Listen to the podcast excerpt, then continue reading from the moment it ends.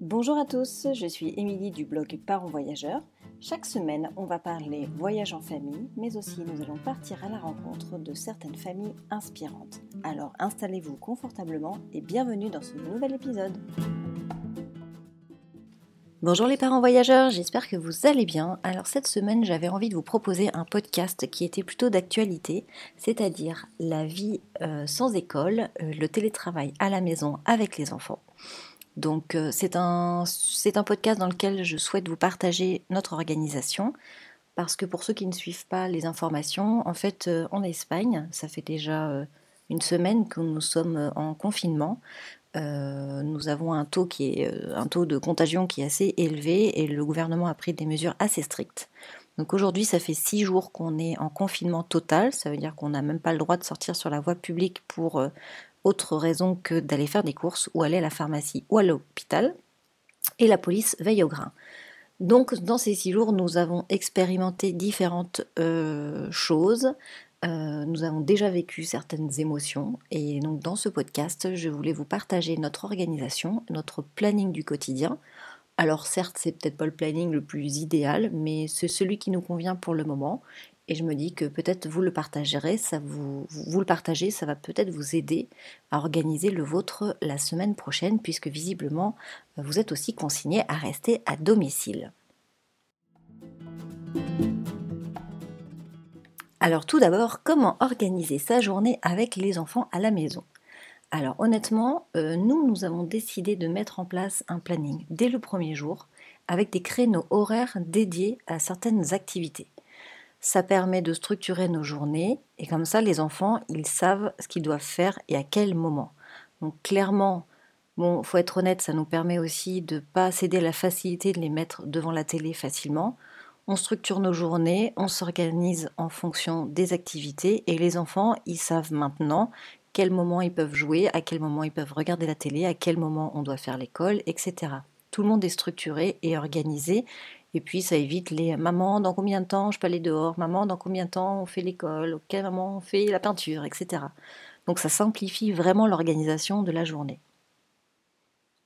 Le planning à nous, euh, parents, ça permet de savoir aussi ce qu'on doit faire avec les enfants sans devoir trop se casser la tête. Ça nous simplifie vraiment le côté charge mentale, je vais dire, euh, parce qu'on sait ce qu'on doit faire à quelle heure. Et notamment quand on fait des échanges de partage de garde, donc quand moi je vais travailler et que Denis reprend la garde des enfants, au moins lui il sait, ah bah il est 11h, on doit faire ça. Donc c'est dans la continuité de l'organisation de la journée.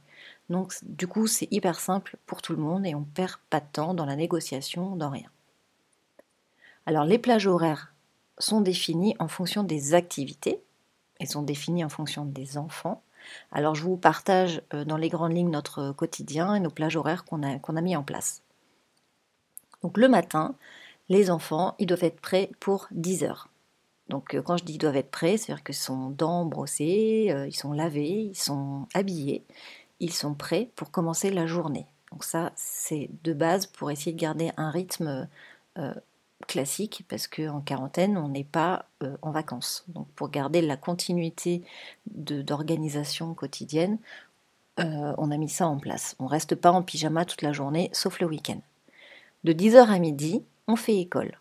Donc on a des exercices qui sont donnés par la maîtresse, qu'elle nous envoie par email. Après, sinon, on va fouiller sur Pinterest.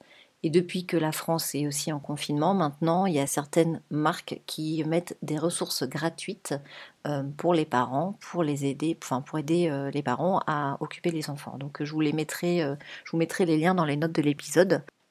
De midi à 13h, ce sont les jeux dehors quand il fait beau, ou jeux à l'intérieur quand il fait pas beau, mais en solo. Ça veut dire que les enfants, ils sont un peu comme en récré, c'est-à-dire qu'ils ont une heure devant eux où ils font ce qu'ils veulent. Donc euh, idéalement, c'est dehors quand il fait beau, on a la chance d'avoir un jardin. Sinon, c'est à l'intérieur. L'idéal, c'est que nous, on ne soit pas avec eux. Ils soient autonomes, ils s'amusent tout seuls, ils jouent tout seuls entre eux. Entre 13 et 14 heures, c'est le repas. On prend le repas tous ensemble, on fait une pause tous ensemble. De 14 heures à 15 heures, on fait un temps calme. Le temps calme, il se déroule dans les chambres les enfants, donc nos enfants, ils ont 4 et 6 ans, hein, pour, euh, pour rappel, euh, ils ne, font, plus la sieste. Donc on a imposé un temps calme pour qu'ils restent dans leur chambre, soit à jouer, soit à lire, soit à se reposer, soit, dans le plus grand des bonheurs, dormir. ce n'est pas encore arrivé. Mais nous, pendant ce temps-là, ça nous permet de souffler et d'avoir un temps euh, rien qu'à nous deux, où on peut soit travailler si on a une obligation, mais ça peut aussi être un temps où on est à deux, tranquillement, où on peut discuter, parce que finalement, vous allez vite vous rendre compte que ben, des temps à deux, il n'y en a pas tant que ça. Euh, des temps où on peut discuter tranquillement sans qu'il y ait un enfant qui nous appelle à tout bout de champ, c'est un petit peu compliqué. Donc de 15h à 16h30, après le temps calme, c'est les activités ludiques. Donc c'est à ce moment-là qu'on va faire de la peinture, des jeux de société, des dessins, vraiment que du loisir, euh, des activités un petit peu fun, un, peu fun pardon. De 16h30 à 18h, on fait le goûter et on fait de nouveau des jeux dehors si le temps le nous permet, sinon on refait des activités à l'intérieur. Euh, cette semaine, il n'a pas fait beau, donc par exemple, on a improvisé un ciné euh, dans le salon. Ensuite, à 18h, c'est le tunnel du soir habituel. Donc là, on fait les bains, les douches, les repas. Comme on a plus de temps, du coup, les repas, généralement, les enfants le préparent avec nous et du coup, c'est sympa. Voilà, ça c'est notre organisation. Après, ce que je peux vous conseiller, c'est pas non plus de vous éparpiller dans les activités et ne pas, surcharger le planning. Euh, une activité, c'est bien, c'est pas la peine de prévoir 10 000 trucs parce que vous allez vous rendre compte que vous allez vous essouffler en termes d'idées et ça va vous prendre beaucoup trop d'énergie. Une activité, franchement, ça suffit largement. Gardez de l'énergie parce qu'il faut tenir aussi dans le temps. Alors concernant le télétravail, là c'est un petit peu plus compliqué parce qu'il faut vraiment trouver le bon timing pour alterner la garde de l'un et de l'autre. Donc nous avons mis en place euh, toutes les deux heures euh, une garde alternée pour pouvoir de manière équitable s'occuper des enfants à différents créneaux horaires.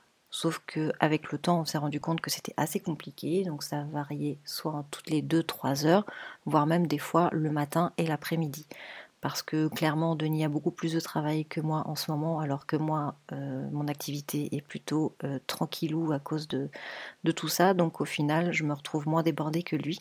Donc on adapte, on adapte chaque jour en fonction des impératifs professionnels de, chacun. En fait, on va dire c'est quand même une, espèce de forme d'improvisation dans cette routine hyper plan-plan. Alors je dirais qu'il y a deux principales difficultés en fait dans le télétravail à la maison avec les enfants. La première, c'est de devoir se mettre dans le bain rapidement pour faire ses tâches quotidiennes. Quand on échange euh, les tourneaux euh, et qu'on a deux heures devant soi, à la fois c'est court et à la fois c'est rapide. Euh, il va falloir apprendre à prioriser les tâches pour être efficace. Donc c'est hyper compliqué de se dire, voilà, en deux heures je dois faire ça. Donc je trouve que c'est quand même assez complexe. Hein. Il faut se mettre tout de suite dans le bain. Donc ça c'est une première difficulté. La deuxième difficulté, je trouve, c'est la gestion des créneaux horaires. Euh, si par exemple votre tourneau il est de 11h à 13h, forcément, en termes de productivité, ce ne sont pas des horaires très très simples. On a faim, on a déjà fait deux heures avec les enfants, on est fatigué. C'est pas forcément le meilleur moment où on est productif. Dans ces cas-là, moi je vous conseille de traiter des tâches qui sont pas moins importantes, mais qui nécessitent moins de concentration, euh, moins de rigueur, euh, moins d'attention. Traitement des mails euh, des, tâches un petit peu plus euh, basiques par exemple. Alors ce que j'ai oublié de vous préciser en début d'épisode, c'est évidemment de vous organiser un petit bureau dans votre appartement, dans votre maison, euh, dans lequel vous pouvez vous isoler en fait de la vie familiale, parce que quand c'est votre tour de travailler, il est vraiment important d'être isolé de toute distraction pour être efficace et et on sait très bien que quand on est au bureau, enfin dans le salon et que les enfants jouent juste à côté, c'est hyper compliqué de gérer la concentration et la sollicitation des enfants toutes les 5 minutes. Donc vaut mieux être euh, assis sur le lit pour travailler au calme plutôt que d'être confortablement installé dans un bureau avec les enfants derrière. Ça, c'est par expérience. Euh, ça fait 5 ans que je travaille en freelance. Euh, les vacances scolaires, j'ai expérimenté un bon nombre de fois. Et, honnêtement, c'est quand même très important de s'isoler si on veut garder une efficacité en télétravail.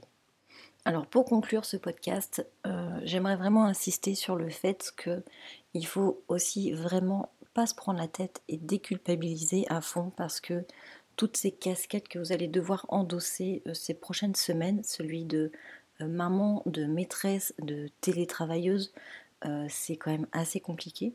Donc il faut aussi prendre du recul par rapport à ça. Et si un jour vous n'avez pas envie de faire école, si vous n'avez pas envie de faire peinture, c'est pas grave, ne le faites pas. Je pense qu'il faut vraiment apprendre à s'écouter, euh, pour le bien-être, je pense, de toute la famille, mais savoir aussi se dire, bah non, j'ai pas envie, euh, et on fait autre chose et on reste pas figé sur le planning. C'est pas gravé dans le marbre que l'organisation doit être comme ça tous les jours. Vous avez le droit de pas avoir envie, vous avez le droit d'être fâché, vous avez le droit de pas avoir le moral, et c'est normal. Et j'aimerais euh, surtout insister sur ce fait-là. Nous, ça fait quand même que six jours, et déjà dans les six jours, on a quand même déjà vu euh, des hausses et des baisses de motivation euh, et de morale. Parce que rester enfermé chez soi, c'est quand même pas rien, le fait de ne pas pouvoir sortir. Donc, déculpabiliser, souffler et euh, profiter. c'est aussi un moment où on peut redécouvrir ses enfants entre, autrement, qu'on peut faire des activités qu'on n'a pas le temps de faire. Et je pense qu'il faut aussi relativiser et pas se mettre trop de pression.